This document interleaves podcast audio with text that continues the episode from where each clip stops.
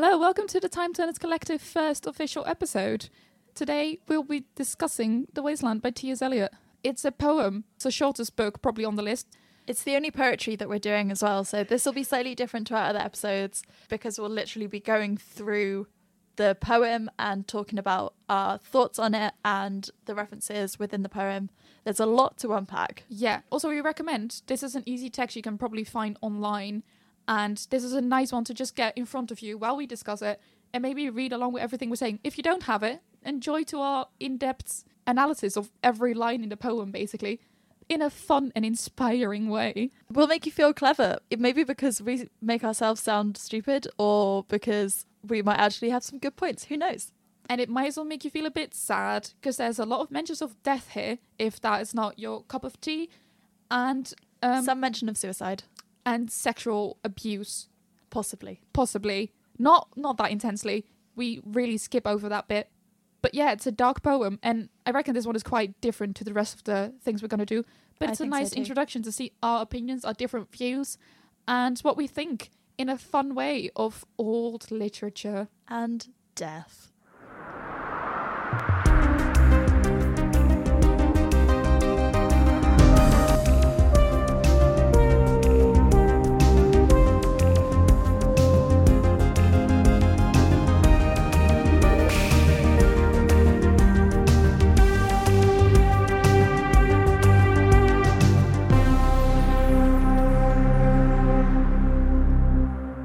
So, welcome to The Wasteland, a poem about wasted land. Yes. It's January.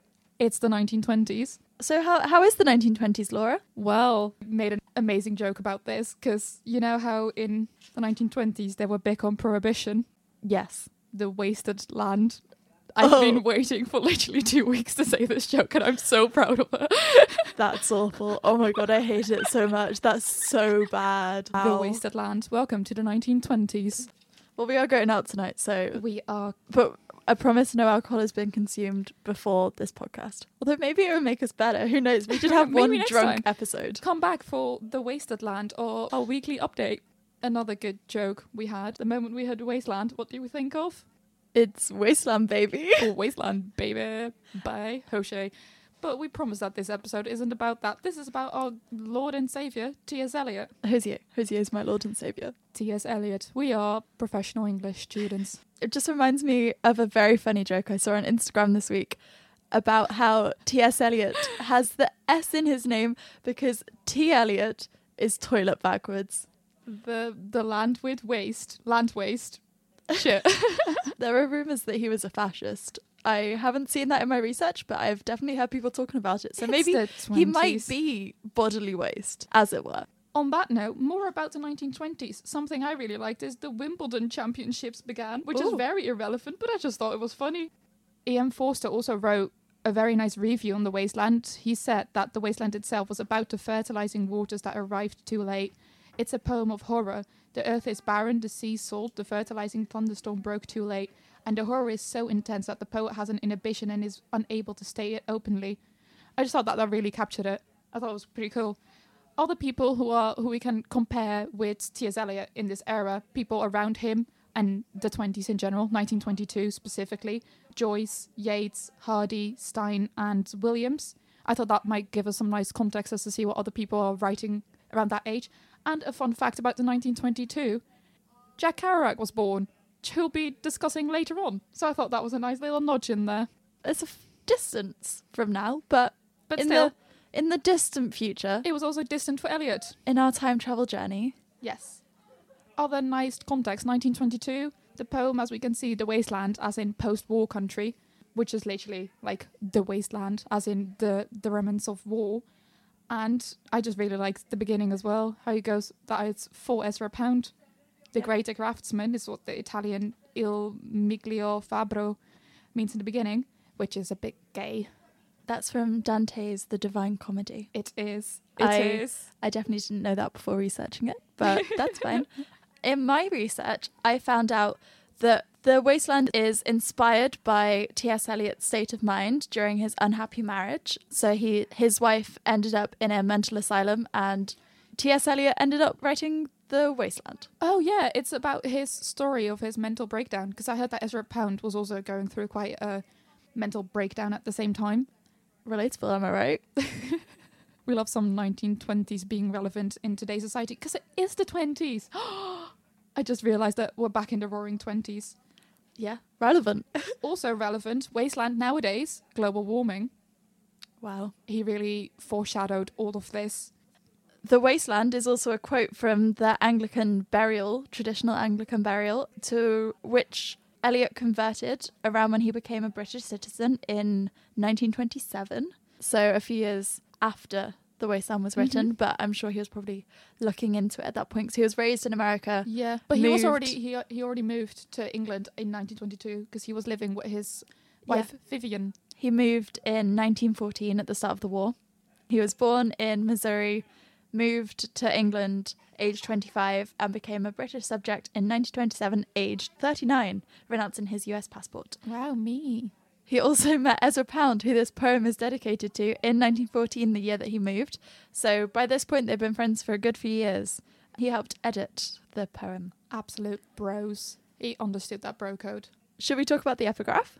Oh, yeah, the epigraph. Yes, very cool. I didn't completely Google it, but I saw Sibyllum, and with the very limited Latin I know, Sibyl, future, oracles, also seen in Harry Potter. This is our the annual monthly mention of Harry Potter. Welcome, Sybil, Trelawney, future, yes. It's actually might be the most relatable part of anything we've talked about so far. This epigraph. Are you It's ready about- for this? It's about the sexy times, isn't it? no. Is it not? Oh. I just read the word come and I was like, yeah. Come ego ipsa. I was like, he's definitely describing Leos loving theirself so much. I'm not even going to try and read the Latin here, but the translation is With my own eyes, I saw the Sibyl of Cumae hanging in a bottle, and when the boys said to her, Sibyl, what do you want? She replied, I want to die. Bam, bam, bam. I feel like that kind of sets the tone for the rest of it, to be honest. It does. It- yeah. I, I, I read I- the translation, I was like, yeah, that makes sense. I like that. and also, it ties in with the wasteland again because it feels like lives are being wasted. Like not just the land, but like it's it's a waste of land. You know?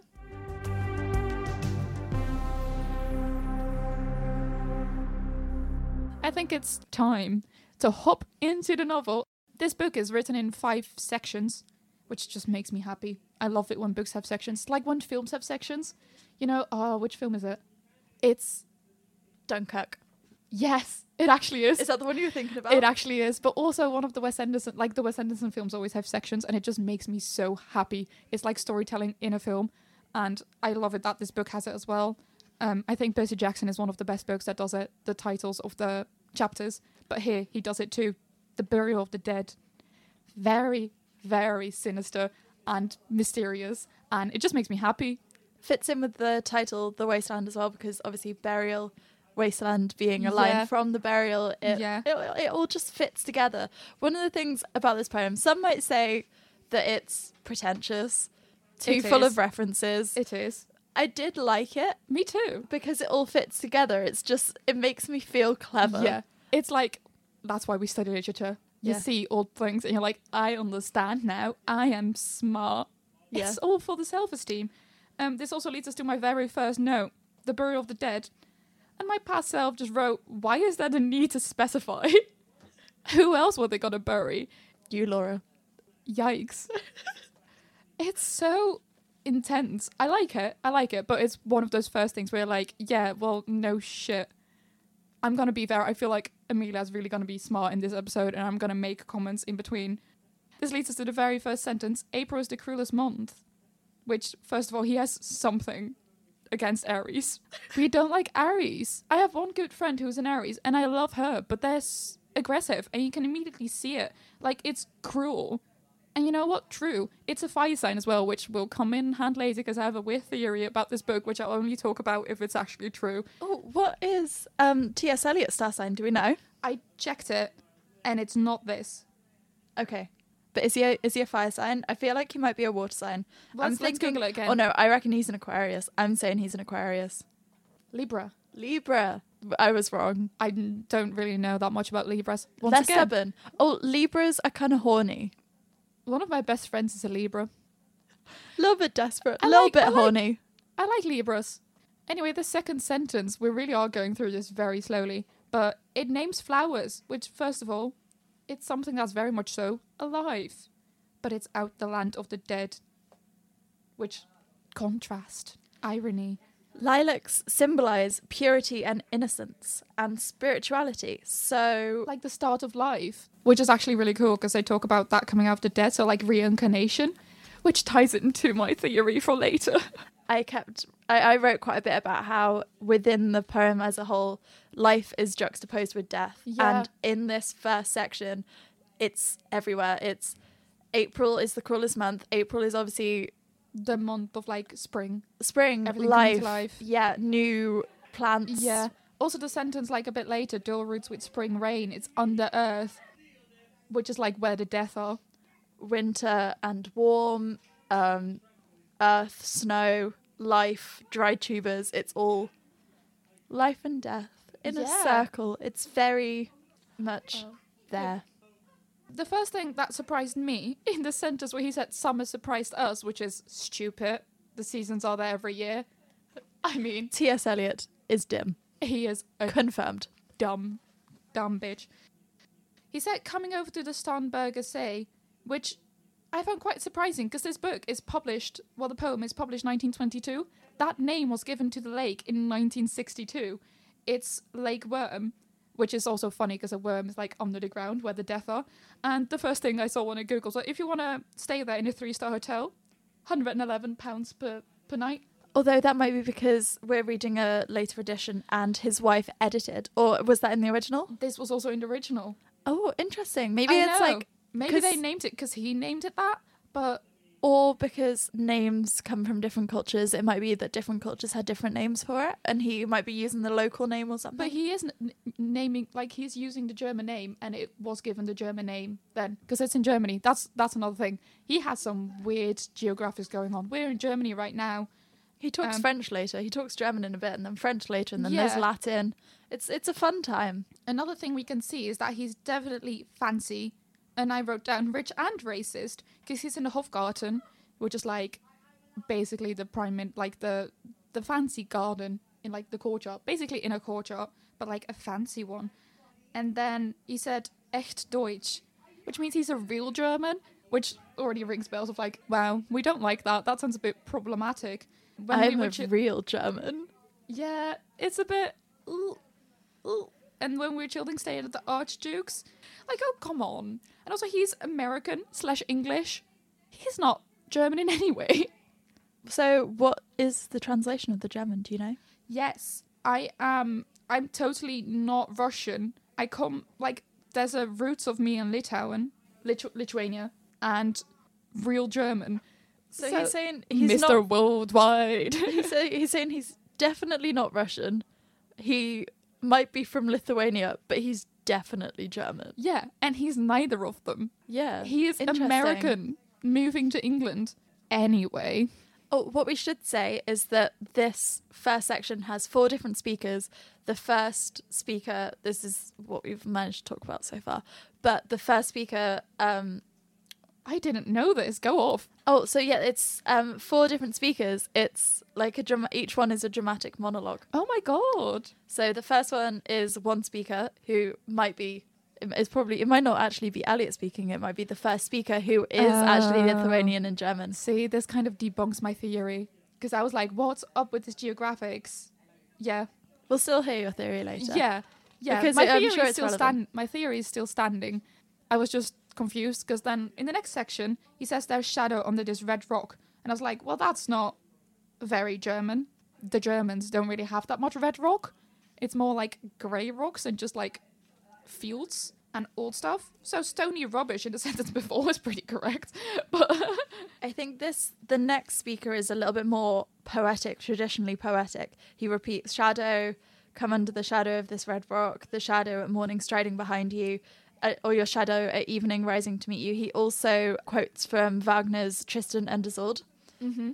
I have no idea what it means, but that's where it's from. we'll get to that because in the thing before he also says go south in winter. So I'm thinking if you go south from Germany, he's probably somewhat like the closest thing I can think is Italy now, Interesting. unless it is genuinely different people. But yeah, I he think says it is. there is a cold, cold goes the wind to home, my Irish child, who worries you. But once again, Mr. Worldwide, the wind goes home. I don't know. It's just weird. He's is he back in Germany now? Because that's German. They're different speakers, Laura. I know. I think I should just let this go, but I thought it was really funny. We'll get back to this in half an hour. I'll mention it again because I know it comes back up later in the text. Okay. So um, the second part also has the theme of the living or the dead because it literally says, living nor dead, and I knew nothing. Looking into the heart of light, the silence, which very dramatic and poetic. Ooh, yeah, I wrote that down. I felt like it was very Schrodinger's because of the living nor dead. I was like, ooh, he has some serious like identity crisis going up there. And also, the hyacinths are very cool because that's talking about innocence and virginity. But also, the hyacinth is known as a plant that was born from blood, and it symbolizes playing and sports. So it's all very childlike. And then to immediately move on to death, I thought that was just very interesting. And then we go to looking into the heart of light, and I, my mind just went, "Oh my god, it's either Cornelia Funken or Joseph Conrad." Two amazing authors, very different. Do you know Cornelia Funke? I read um, In Inkheart Cult? as Yes, a kid. It was one of my favorites. Me too. So good. Oh, then we move on to the third speaker, um, who is talking about Madame Sosostris. Oh, this is your bit. I had no cl- clue. I love this bit because it talks about her um, that the speaker goes to visit this woman who's a famous clairvoyant, um, known to be the wisest woman in Europe. The poem says, talk and talks about her tarot cards. Interestingly, the tarot cards that are mentioned, not all of them are in the traditional tarot deck. A lot of them Eliot uses to insert his own ideas within the book, and the tarot cards foreshadow what happens later on in the no- in the poem. Oh my god! So I didn't look this up at all because I heard that Amelia was gonna go wild into the tarot card. So I'm really excited to hear about this. The only notes I made here were um, she was a f- famous clairvoyant, which I looked up, and it's about Claire. But then after that, it said she has a, had a bad cold. So I just went, well, her nose way isn't clear. She's she has the freshest flow. I, I that's what I wrote. And then later on, I was talking about the contrast between liquid and dry as versions of death, and that is something we will see throughout the entire thing, and that ties in with reincarnation and everything, which is what my theory is about. About how the dry is like death, but then the sea is the death. And this is where I already made a note of dead by water, and I felt like such a genius later on because she knew that I didn't like look it up first but one of the chapters was called Dead by Water, and I was like, "Ugh, we truly did that fortune telling. This is where the foreshadowing comes in because they're talking about the Phoenician sailor, and that does come back in the fourth section. Ah. Um, in the next line, Eliot writes, "Those are the pearls that were his eyes. Look," which is a reference to the Tempest, Act One, Scene Two, and oh, that it is. that It is. reference also comes back in the second section where he writes I remember those pearls that were his eyes. Are you alive or not? There is nothing in your head. Oh, this is really cool. See, the only thing I wrote down is that the look exclamation mark. I just wrote down cute exclamation mark because I thought it was very cute. 'cause It was like a child saying, "Look, there's pills in the eyes," but then you think about it, it's actually quite horror-esque. Mm. Like pills in eyes is like a pop-up. Yeah. Here is the man with three staves is a reference to the Fisher King of Arthurian legend. Yes, I have heard about this. So Yeah. he combines classic and Renaissance imagery, cla classic and Renaissance references. the absolute um, range. yeah, the range of this man. Yes, some of the ones that are traditionally in the deck are the wheel, which is the wheel of fortune, the hanged man. But yeah, so Eliot, this is something I, I saw. Eliot himself. Maybe we shouldn't get too excited about the references because what he said of his notes Oh no. for the wasteland, he said they were a remarkable exposition of bogus scholarship. To be honest, it, to, Wait, to an what? extent, I agree. He said they're a remarkable exposition of bogus scholarship. Oh. He, he he basically said, "I thought I was so clever." Yeah. and I wasn't. And Yeah. like, I see it. Um, But that's what like Ezra Pound read over to text. I was literally like, "Oh, you pretentious ass." Like, same. yeah, and then he changed a lot of it because uh, uh, later on the part, a lot of it was going to be written in iambic pentameter, and Ezra Some Ezra Pound was just like, "Why would you do that? You absolute trend following shit." Some of it still is. Yeah, but Ezra Pound was very much against it. He was like, "Joyce would never." See, with the next one, a crowd flowed over London Bridge. I just went, "Water, it flowed," which is my theory She flew. it's a ra- it's alive. A crowd flow. It's very much alive. I had not thought dead and undone many. S- not death. I don't know. My brain just went. Yeah. I think this is supposed to just be an image of London filled with ghosts, which honestly, I would read a novel about that. Yeah. And also, we are in England now. Hell yeah. Surely traveling. He went south from Germany. I don't know. I have too many notes about traveling. I'll shut up about it slightly. Um, there is a hint to Laura's resurrection theory here. Yes, yes, yes. I have more written about this. Um, the circle of life and death, the corpse you, You planted, planted last year year. in your garden, has it begun to sprout? Will it bloom this year, or has the sudden frost disturbed its bed? Interesting. Do you have Yeah. anything to say about it? Well, I said here, I said sea is alive and represents death.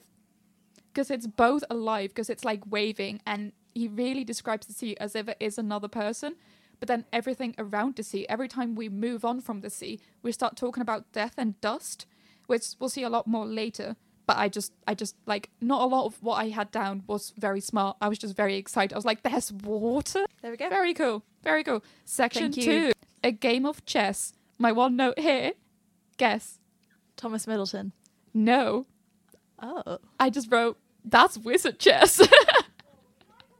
Well, I actually wrote about Thomas Middleton. I have It's no clue who Thomas Middleton is. It's a reference to two of his plays. Uh, He has two plays called A Game of Chess. Oh. There was something interesting about the plays, but I didn't write it down. I feel like this says a lot about us. The first line is a reference to Cleopatra. So, in this section, we have two different speakers. The first speaker is a very rich lady waiting for her lover. Uh, me. The second section is a woman in a bar who is deciding to have an abortion. The first section is in unrhymed iambic pentameter, and I just wrote wealth, power, education, and then later found out that it was just this rich woman who's waiting for her lover. She's Yeah. like, he's waiting for him to turn up. What's the the wind under the door? What's the noise? Nothing. Oh. Again, nothing. I just wrote here, the first, it starts off with fruit finds, Cupidon, and then it starts describing this very fancy lady. And I just wrote, mythology, baby. Percy Jackson is in the house. I was so excited. And also, then the satin case is poured in rich profusion. Once again, we see water and liquids. There's also a lot of sibilance here. So she says, strange synthetic perfumes. Yes. drowned in the sense of odours stirred by the air, Yes. Yes. I loved this. sylvan scene. But yeah, I saw that because I was like powdered or liquid, Yeah, lots dust water. or water. Water obviously has life. Dust is death. and also drowns in the sense of odor. It's like that was very ironic to me because normally if we think of perfume, we think it's like a very nice smell, and this just makes us think that it stinks, Or rotting. Yeah. rotting, death. Yeah, which is once again l- linked to waters. What a lovely image. Yeah, This is where the reference to the Tempest comes back. Those are the pearls that were his eyes. As I said before, Shakespeare. Obviously, Eliot loved Shakespeare. He comes back quite a bit in the poem. hmm I have one thing about Shakespeare, but it's near the end, That's so fine. we'll see. Also, huge seaweed fed with copper sounds like the sea fed It does. once again linking into the sea is eating death people, and then burn green and orange, which yelled Scooby Doo to me. I have nothing smart to say about that, but I just wrote Scooby Dooby Doo. Scooby Dooby Dooby Doo. So, in the second part of the second section, yes. um, Okay, wait, I have one more thing to say then. under the firelight, under the brush, her hair spread out in fiery points. Is that Medusa? Because then glowed into words, then would be savagely still, as if she was petrified. I don't have anything on that, but that's, a really yeah, good point. I read like that, and I was like, that's really cool. I don't have anything like else to say about that, but it's like the mythology is really popping off in between. And then once again, after that, a bit later, she says, You know nothing. Do you see nothing? Do you remember nothing? And that's repeated from before when in the first bit he said living nor dead, I knew nothing. And I was like, Aristotle? Aristotle? Aristotle? Aristotle. Aristotle. And then it goes on with Are you alive or not? Which is the same thing as before, where we talked about Schrödinger. Is there nothing in your head? And then oh oh oh that Shakespearean rag, which is quite contrasting because either you know a lot about Shakespeare or you have nothing in your head. Especially seeing as she just referenced The Tempest. Yeah, I thought that was quite cool. And also the but is very much on the end, which made me laugh because I'm 12. In the second section, there is a repeated refrain, hurry up, please, it's time, which is so clever because it provides the context of them being in a bar and it provides the context of it being late at night without actually saying, oh, they were in a bar. It was Mhm. really late. It was nearly midnight, sort of thing. yeah. Oh, yeah, this was another part where I was like, they talk a lot about faces in this. Some teeth bare to look at. And then I was thinking, ooh, are they going to talk about all the senses? And then they didn't. I have But- some things to say about the faces. Yeah, go on. Um, so she says what, what her friend tells her that she looks so antique and her only 31 and she says oh it's because i took the pills to bring it off it's them pills i took to bring it Oh, off yeah. she said so she's basically saying that because she has an abortion now she looks old and no one will want her Yeah. i'm like that's not very feminist of you ts yeah, eliot Very 1920s. Go back. i know but like acknowledging abortion step Yeah, forward we true. do like that we do stand. Yeah, I said that. There's a lot of fearing of the future and its consequences. Mm, With yeah. like the abortion having taken and then like the consequences of that.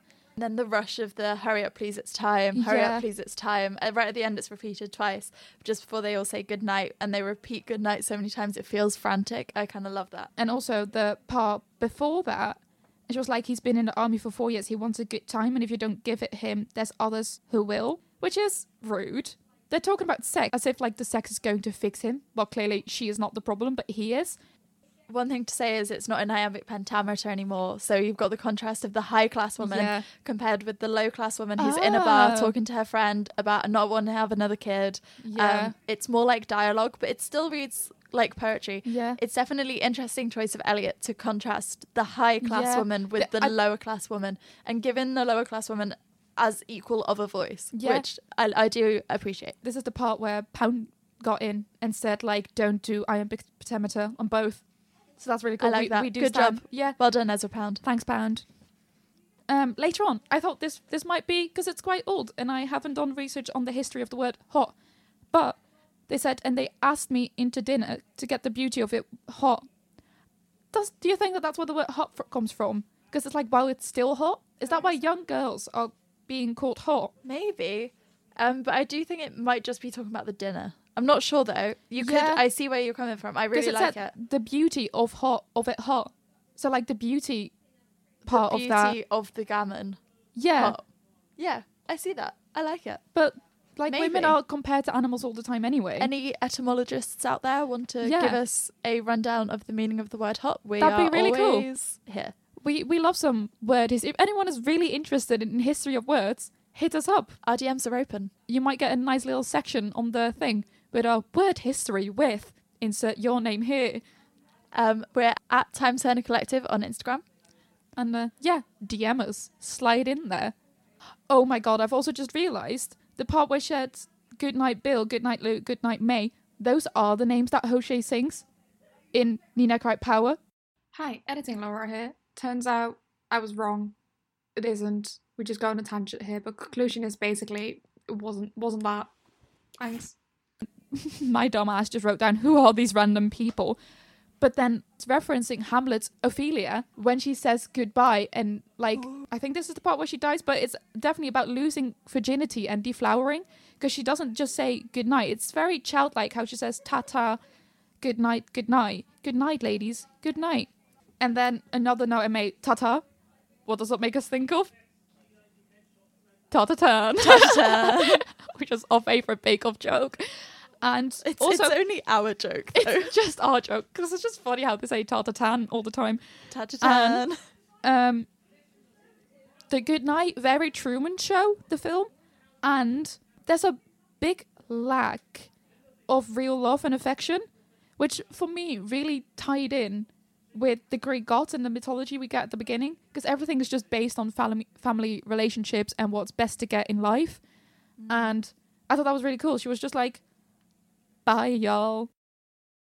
Um, Section three, section three, starting the off with- fire sermon. Yes, where I wrote down Lord of the Rings, and then I googled what a sermon was, and then I wrote down never mind, because I thought a sermon was just something from Lord of the Rings. My bilinguality really jumped in here. Apparently, the fire sermon was a sermon by Buddha. So we really have some What- what- varied What exactly is a religious sermon? references. So a sermon is the point in a church service where the preacher preaches. Oh, okay, okay, So- that makes sense. That makes also sense why it's in Lord of the Rings then. Yeah, I Yeah. guess. I guess is it? I've n- I haven't read Lord of the Rings. I've watched most of it. I've listened to it and I heard the word sermon. Maybe I'm just hearing it wrong because I've never seen it written down, and maybe he just pronounces things weirdly. No, it But- probably is because I'm sure they probably because you can use sermon as like when someone is just like going off on a dramatic monologue. Yeah. Another thing, this very first sentence made me very excited because the river tent is broken. No living if there's water around. It's not living if it's not with you. Yes. And also, I believe this tied in with Hozier's lyrics. Editing Laura here. Once again, does not. I was very much so wrong. I'm sure Hozier does like T.S. Eliot, but Yeah. I'm not entirely sure that Nina Cried Power is about the wasteland. Line 180, and their friends, the loitering heirs of city directors. I just put, I love this. Yeah. I just really liked it. Um, Yeah. It's obviously a little bit of a dig at capitalism, maybe? Yeah. That's really True love. cool. I had a thing about the thing before when it said summer nights. Greece. Da da da da da. da. When she they he crosses the brown land unheard the nymphs are departed. Which first of all, nymphs are very cool. But also they are the symbol of nature and the nature is gone and the land is brown, which was a really good depiction of actual wasteland. Um, so the point where he says "Sweet Thames, run softly till I end my song" is echoed later on. Um, that whole line is put in twice. Mm-hmm. Um, it's from Spenser's Prothalamion. Who is Spenser? Do you know where he's from? No idea. Let's Because- give it to Google. The sentence before says by the waters of Leman, which he is now in Swiss slash France, where actually a three star hotel is 101 pounds per night, which Google gave to me. But I thought maybe if that was related, because I didn't look that up. He's a Tudor poet. Uh, okay, England. There goes the theory. Still, Although Swiss and France. So he's gone back again to Yeah. the land Europes. this line, "The sweet Thames run softly till I end my song," is contrasted in the next line with "The river bears no empty bottles, sandwich papers," which definitely it has the golden era of the past. Where Mhm. the Thames was sweet and ran softly, compared to the present, where we're living in the wasteland, and there's That's really cool. empty bottles, sandwich papers, silk handkerchiefs, cardboard boxes, etc., etc. also a sentence i just love the sentence the rattle of the bones a chuckle spread from ear to ear it's so creepy but it's such good imagery I love it. That's Yeah. so good. I hadn't noticed that. a rat crept softly through the vegetation it's so good it's so good dragging its slimy belly on the bank. It's Yeah. the use of belly in there that just Yeah. makes it so skin crawling. and also this means that they're no longer in lemon because that's a very clean it's a very water. London image. yeah that's what because the next thing is fishing in the Dole Canal, which means they're either back in the UK or in the Netherlands.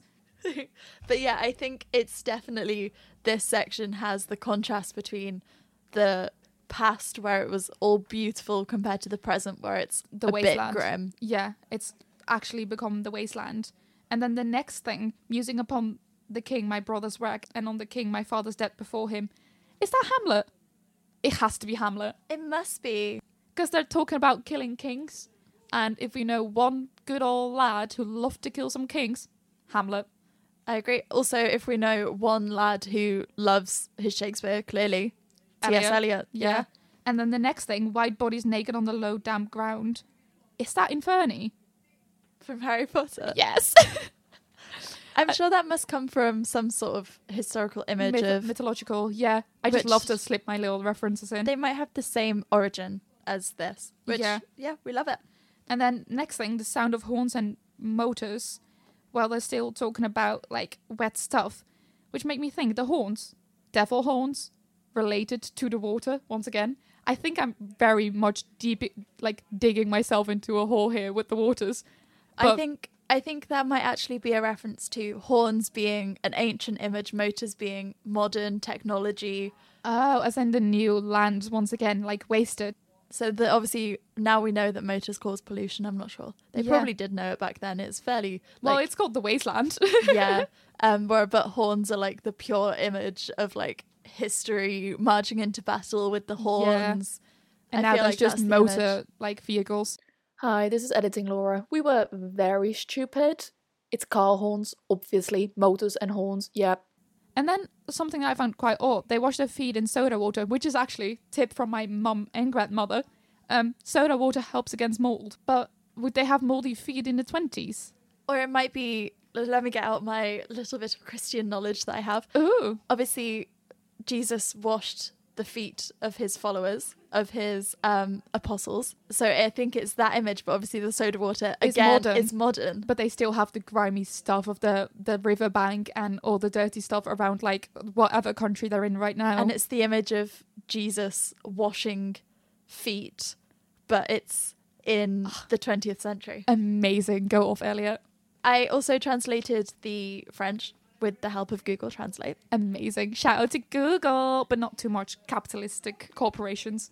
Although I, I'm actually proud of myself because I managed to get all of it other than the last word, which I couldn't translate in English yeah, I anyway. wouldn't know that one. And oh, those children's voices singing in the cupola. It's a rounded dome forming or adorning a roof or ceiling. Yeah, so in, in Dutch that would be koepel, which is the part of the church like you can see in um, St. Paul's, for instance, has like the, the round top part. I like that. So the sound would really echo around everyone. Anyway, we move on to my favourite sentence in the entire poem. Are you ready? Yes. Ahem. Unshaven, with a pocket full of currants. Me. But also currents of the sea. Sea currents. But Um, also raisins. so this bit has a very strong link to fertility. Oh, because of the unshaven one and currants being like the dried out. Currants are dried out grapes. Also, the Cannon Street Hotel to luncheon at the Cannon Street Hotel. back in London. Let me just insert some gay history in here. The Cannon Street Hotel was a hotel in London known for homosexual trysts. We're not implying that T.S. Eliot was. was gay. Who knows? Maybe. Um, Well, let him decide that. also, later on, Tiresias is a figure from classical mythology who can see the future. They have androgynous features, therefore, maybe doubly fertile or Ooh. not fertile at all. twins. But yeah, Yeah. I also saw that they're back at the Cannon Street Hotel and everything. He's back at the fancy places, so we're not really in shitty, shitty wasteland anymore. And then at the Violet Hour, this this is not the only time violet has been mentioned as a color that's not like a color. This reminded me of one, the blue moon, and also two in Potterless, how they talk about violently purple because it's violet. And then I looked up violet, and there's nothing really about it apart from that it represents innocence um as a flower, but the color itself doesn't really represent anything. But Um, the violet hour definitely has that image of like when it's dusk, when the sun has just set and the, it becomes purple in the sky. Um, True. but I was talking about maybe ultraviolet, which is the only way that the color can truly shine through as light, as in literally shining through. That's definitely a very modern image as well. Yeah. But like the 1920s, they started to like love science and everything. So Tiresias sees um, what's happening here. He sees the um, man who's going to lunch in the Cannon Street Hotel, and then later sees the woman who is waiting for her lover. This bit, I loved it. I'm talking next about page. the woman who is waiting for her lover. It definitely feels like a Tinder date. Do you know what I mean? Like it's a modern image of someone Yeah. whose Tinder date is a bit sleazy, sleeps with them anyway, but he has a patronizing kiss. He gropes his way. But She- also, he assaults at once, exploring hands encounter no defense. And I just wrote, uh, uh, uh, oh. she wants to get some and she But- doesn't really care, but she isn't that into it. She isn't into him. yeah. But then it says, and makes a welcome indifference. How is it welcome? I think they're talking about rape here. I Because don't my think, notes just say, there goes the flower. I don't think it's rape. I think it is consensual, but I think she's just not that into it. I think she wants it, it it's definitely the idea of fertility as well. It's not sex for love. It's sex for sex sake. for for life. The, so each image here has uh, infertile sex. In a Mhm. way, we have the gay Yeah. sex, uh, which is implied earlier. We have this sex scene here. Later on, we have Queen Elizabeth I and Leicester. Um, yeah, my notes there because there's a lot of words suddenly just in. If anyone has a copy, by the way, if you want to follow along, we're now on the Faber copy, page thirty-three, where there's suddenly a lot of like just short sentences. I had a couple of ones that I really liked. The river sweats because once again, the river is alive. Then Wyla, Isla, Lila because Leia, because Princess Leia. Then also the past the. Isle of Dogs because good old Wes Anderson. But then down Greenwich Reach, which is linked to time and life. And then red and gold remind me of Gryffindor. But then besides that, I just said this is all way too British. British. Take it away, Amelia. So let me go all A level Tudor on you here. Um, Queen Elizabeth and the Earl of Leicester had a relationship, possibly sexual, although she is known as the Virgin Queen. Therefore, there is that juxtaposition between her as a sexual being with Leicester compared to her uh, being infertile. She doesn't have kids. She dies without being married. Um, it reinforces the nihilism of Mhm. this poem. Um, romance within death of romance is what I wrote. Oof. Oof. yeah. Um, the- so it um Eliot writes in his notes about the lack of fertility and then the myth of the Virgin Queen. Yes. Oh my god, wait, I have another thing that makes so much sense about this. But first I want to talk about the sentence that you were talking about before and gropes his way finding the stairs unlit. See, I read stars the first time, and I think that would be so much better. I love that. That yeah, would be so finding beautiful. the stars on lit. I was like, truly am an English student. That was my moment of pride. But then another thing that you talked about how like the infertility and how love is not really relevant. If you look at the same page again, but like before all the short words start there, he talks about of Magnus Martyr hold, inexplicable splendor of iron and white and gold, which I'm just gonna jump in here with my art history in high school. Go for it. The classics. They're talking about mythology again.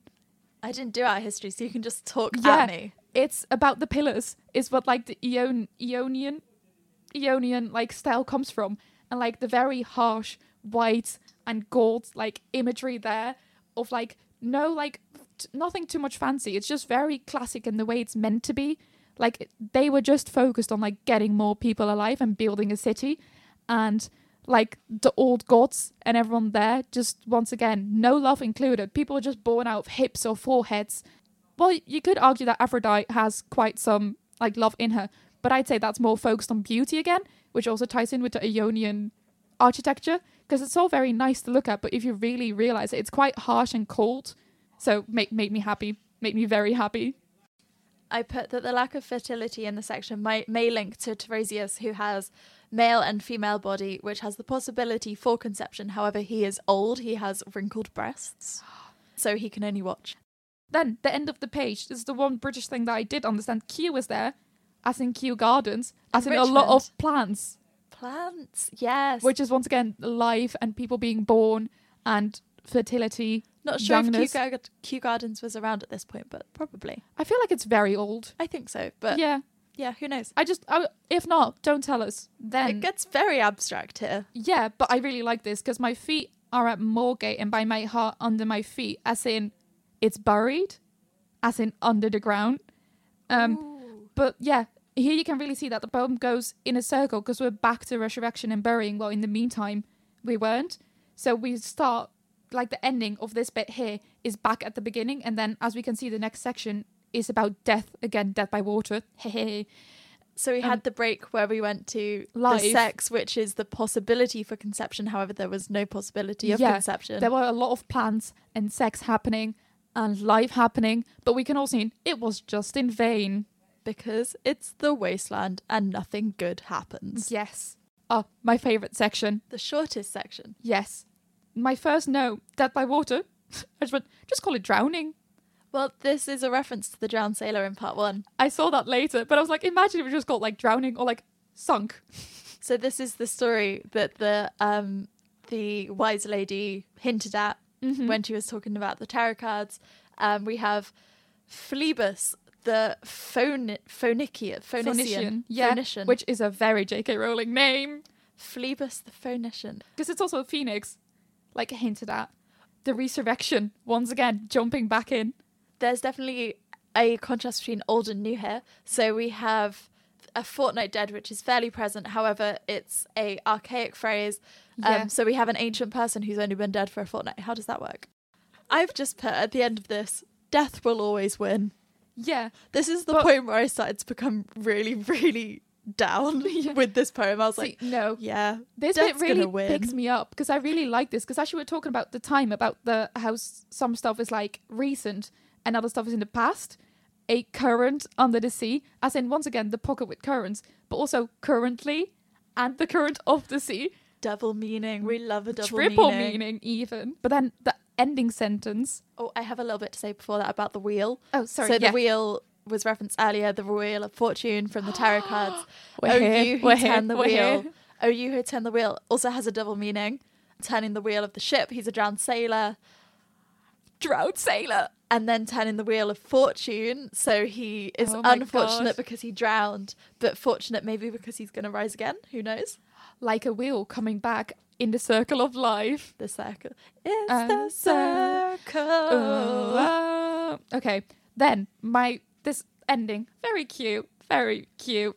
Consider Phlebas, Phlebas. Phlebas? Consider Phlebas, who was once handsome and tall as you. I was like, Oh, oh, thanks, babe. Uh, thanks, Eliot. That's really cute. And yeah, and then I just wrote, I love this piece. It's just packed. It's like literally like how many? Eight sentences. And it just has it all. Then The final section, which is good because we are past an hour, although editing. editing. Yeah. Um then what the Thunder said, once again, once again, once again. Percy Jackson, Zeus, Thunder, God. There's definitely classical references going on. I love how you know more about like actual religion and everything. And then I've just read Percy Jackson. I'm sure like this will flip in episodes in the future. I'll be able to like reference other things. I just don't. I never read Percy Jackson. I'm really sad about it. We'll we'll make a we'll make a series of it. but I did used to sing in a church choir, so I know Yeah, you know like some Christian stuff. religion and I just know some of the classics. It's really cool. We have different perspectives. Oh, so I have a bit to say about the first bit. The talking first about bit. religion. It's a description of the crucifixion of Christ. See, I wrote down I have nothing. I straight up just really like this bit. Yeah, so he's talking about carrying the cross, the shouting and the crying, prison and palace and reverberation. We who were living are now dying. Again, I've put life and death, life and death. It's a circle. Christ died for our sins so that we could live and go to heaven. yeah, Supposedly. really cool. Unconfirmed. Unconfirmed. debatable. Then I found myself really funny in the next bit when there was here is no water but only rock. So I wrote down so like a mountain and then went rock and no mountain and the sandy road, the road winding above among the mountains and I just went ah yes. And then as I said, which are mountains of rock without water. Laura loves being right. It's so good. It's the only thing I do as an English student. But yeah, then I wrote love the nature bit tying in with death because the dead mountain because it has no water. Um, the sweat is dry and the feet are in the sand, which is death. I see that. And then it talks about the sound of water over a rock. Yes, Drip, drop, drip, drop, drop, drop, drop. But there is no water. SoundCloud rapper who. and also a very interesting part I found: the dry grass singing. Dry grass would be dead, but here because of the lack of water, it's alive. I was like, that's quite ironic, but also, ooh. You just blew my mind. I know. I saw that bit and I was like, I could first of all see it. And I was like, that looks lit. And then I was like, wait, as in actually dry grass. And the idea of dry grass singing, you can hear it. Yeah. The wind in the grass and how it goes like, shh. That's that. This is the part where we do some ASMR. Trip, trip, trip, trip, trip. Grass singing. Yeah. But then it says there is no water. And reading it, this was the part where I actually had like a physical reaction to it. I just felt empty. Like it's so but there is no water. I just felt it. Really Yeah. cool. Really, really cool. I feel like that would be a really good ending. If I was Eliot, that's where I'd end Yeah, it. I'd just be no. like, there, but there is no water. But there is such a good ending, which I'll talk about. Okay. Should we talk about the Jerusalem, Athens, Alexandria, Vienna, London? Yes. So they're major empires in order. The apocalypse. It's the end of the Yes. poem. It's the end of the Bible. And apocalypse. The major empires are falling throughout history so that the wasteland can rise. And you can also see that in a couple of sentences before that, who are describing the other empires. Because you can see the city over the mountains, which is Olympus, and rings by the flat horizon only, which is probably the empire that we have now. Because we believe, no, that's the earlier empire when they didn't know anything about science yet. And then the cracks and reforms and bursts in the violet air, which is what we have now, because we're killing the earth and the falling towers of everything collapsing in the wall. You said that, and I just thought 9 11. Eliot did 9 11. and then, because it says unreal, after describing all those empires, it made me think was he anti religious? Because he said that all the empires were like made up, and also the Ba- Babylon, the falling tower of Babylon, when all the human people and all the empires came together to make the tower, and then here it didn't happen. And then the whistles and the beat their wings, which is quite silent. And as we saw before, like the waves have a lot of sound in them. And then here, there's like the silent death almost of the wings of angels. Talking of death, a little bit later on, there is mm-hmm. the when we're in the chapel, the decayed Yes. hole among the mountains. Over the tumbled graves about the chapel, there is the empty chapel. Only the wind's home. It has no windows, and the door swings. Dry bones can harm no one. Yeah, Oof. oof. Because we're once again among the mountains, which is part of Olympus, But we're in the church. in the chapel, It's but it's empty. No gods. no gods and only death. You're surrounded by death in like the house And- of prayer. And somehow he feels at ease because he says dry bones can harm no one, which once again confirms the theory of the sea is alive and dryness isn't. But also, there's a damp gust which brings wet wind inside. Interesting. Is that the gods going back? Is that the lack of gods? Um, I know we, we don't. Links with the apocalyptic imagery from It before. does, and we don't really have complete answers to this. But I just think it's really interesting. And also, yeah, leave your thoughts at Time Turner Collective. This is meant to be like a discussion with all of us. Exactly. So we're interested to hear your thoughts on this part because I don't really know what's going on, but I think it's a really cool part to look at. Yeah, definitely DM us or leave a comment. We'll once this has gone up, we'll leave a we'll put a post up and leave it in the comments for Yeah. that, or just talk to us. We're happy to talk to you about Anything. anything. Yeah. I was so angry at this part because we go back to a different place and now we're in the jungle.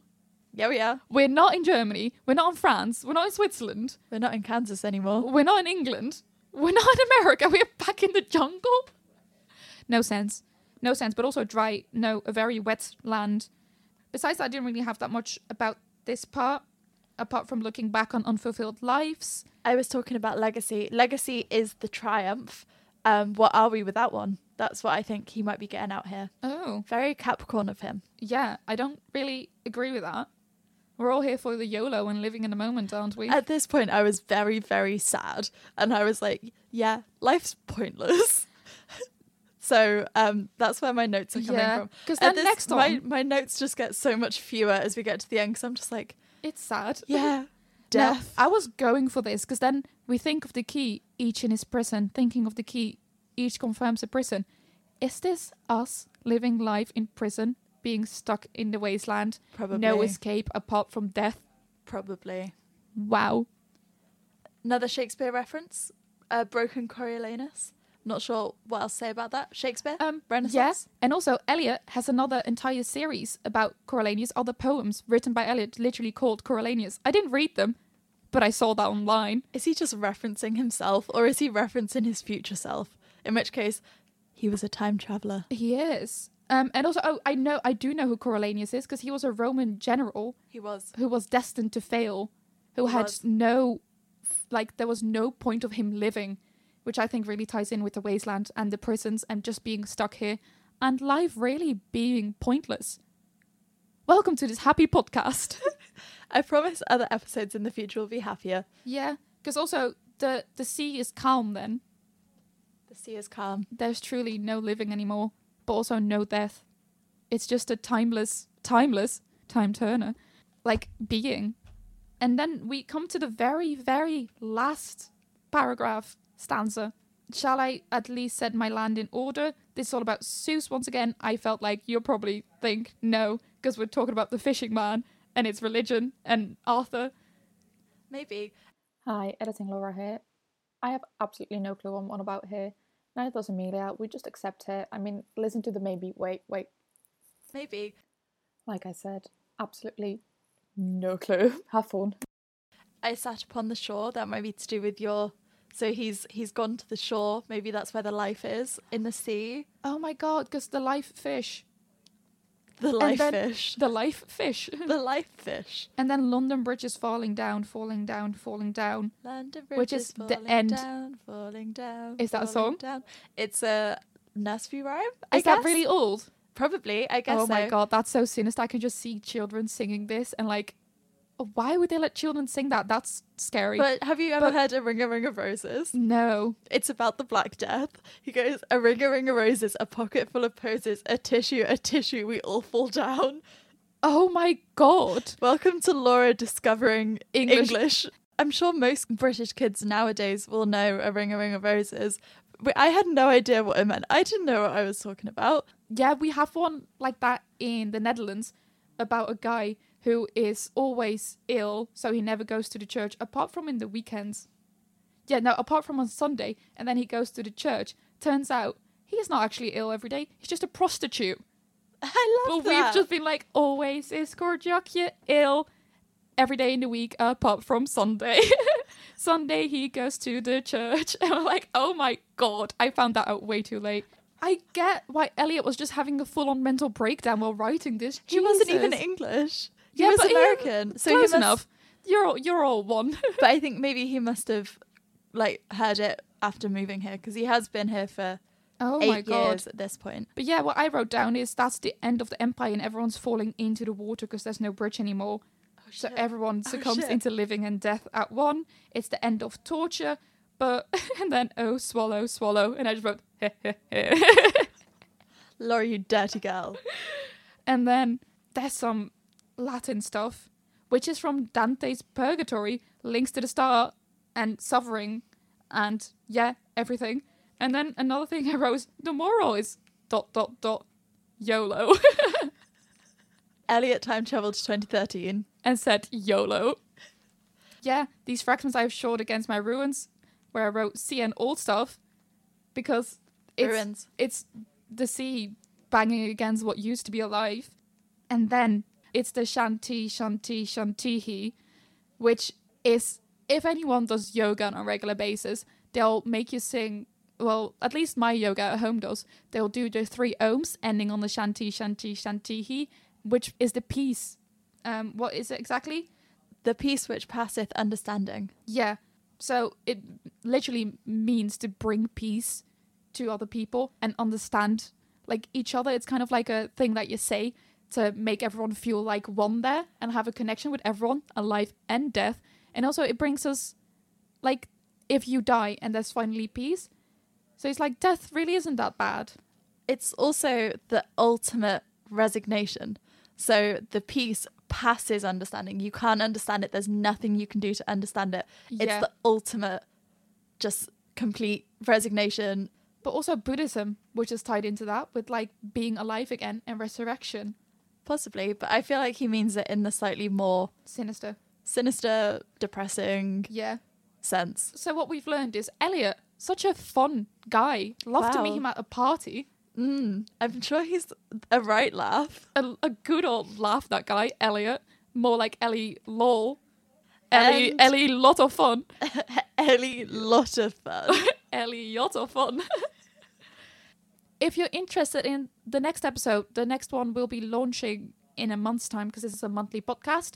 That will be on Next month's episode will be on Do Androids Dream of Electric Sheep, which was filmed as Blade Runner. We'll be talking about the book and the movie. Yes. And we might have one of our friends here We will, who will hopefully know more about the film, so we'll have an actual expert. Film expert. Thanks so much for listening. Subscribe to us on iTunes, Google Play. Follow Um, us on Instagram at Time Turner Collective on Yeah. Instagram. Give us all those stars. Um, tell your friends and your mum and the farmer and the butcher. Maybe not the butcher. We don't support any kind of in Animal cruelty. animal cruelty. We are a hopefully cruelty free podcast. Who knows? this this episode was um didn't harm any of the animals included but yeah tell tell your brother your sister your your brother's sister no tell tell people around you follow us on instagram for almost daily updates At the moment, it's daily. it's very daily we're filming this I said we're filming this. What?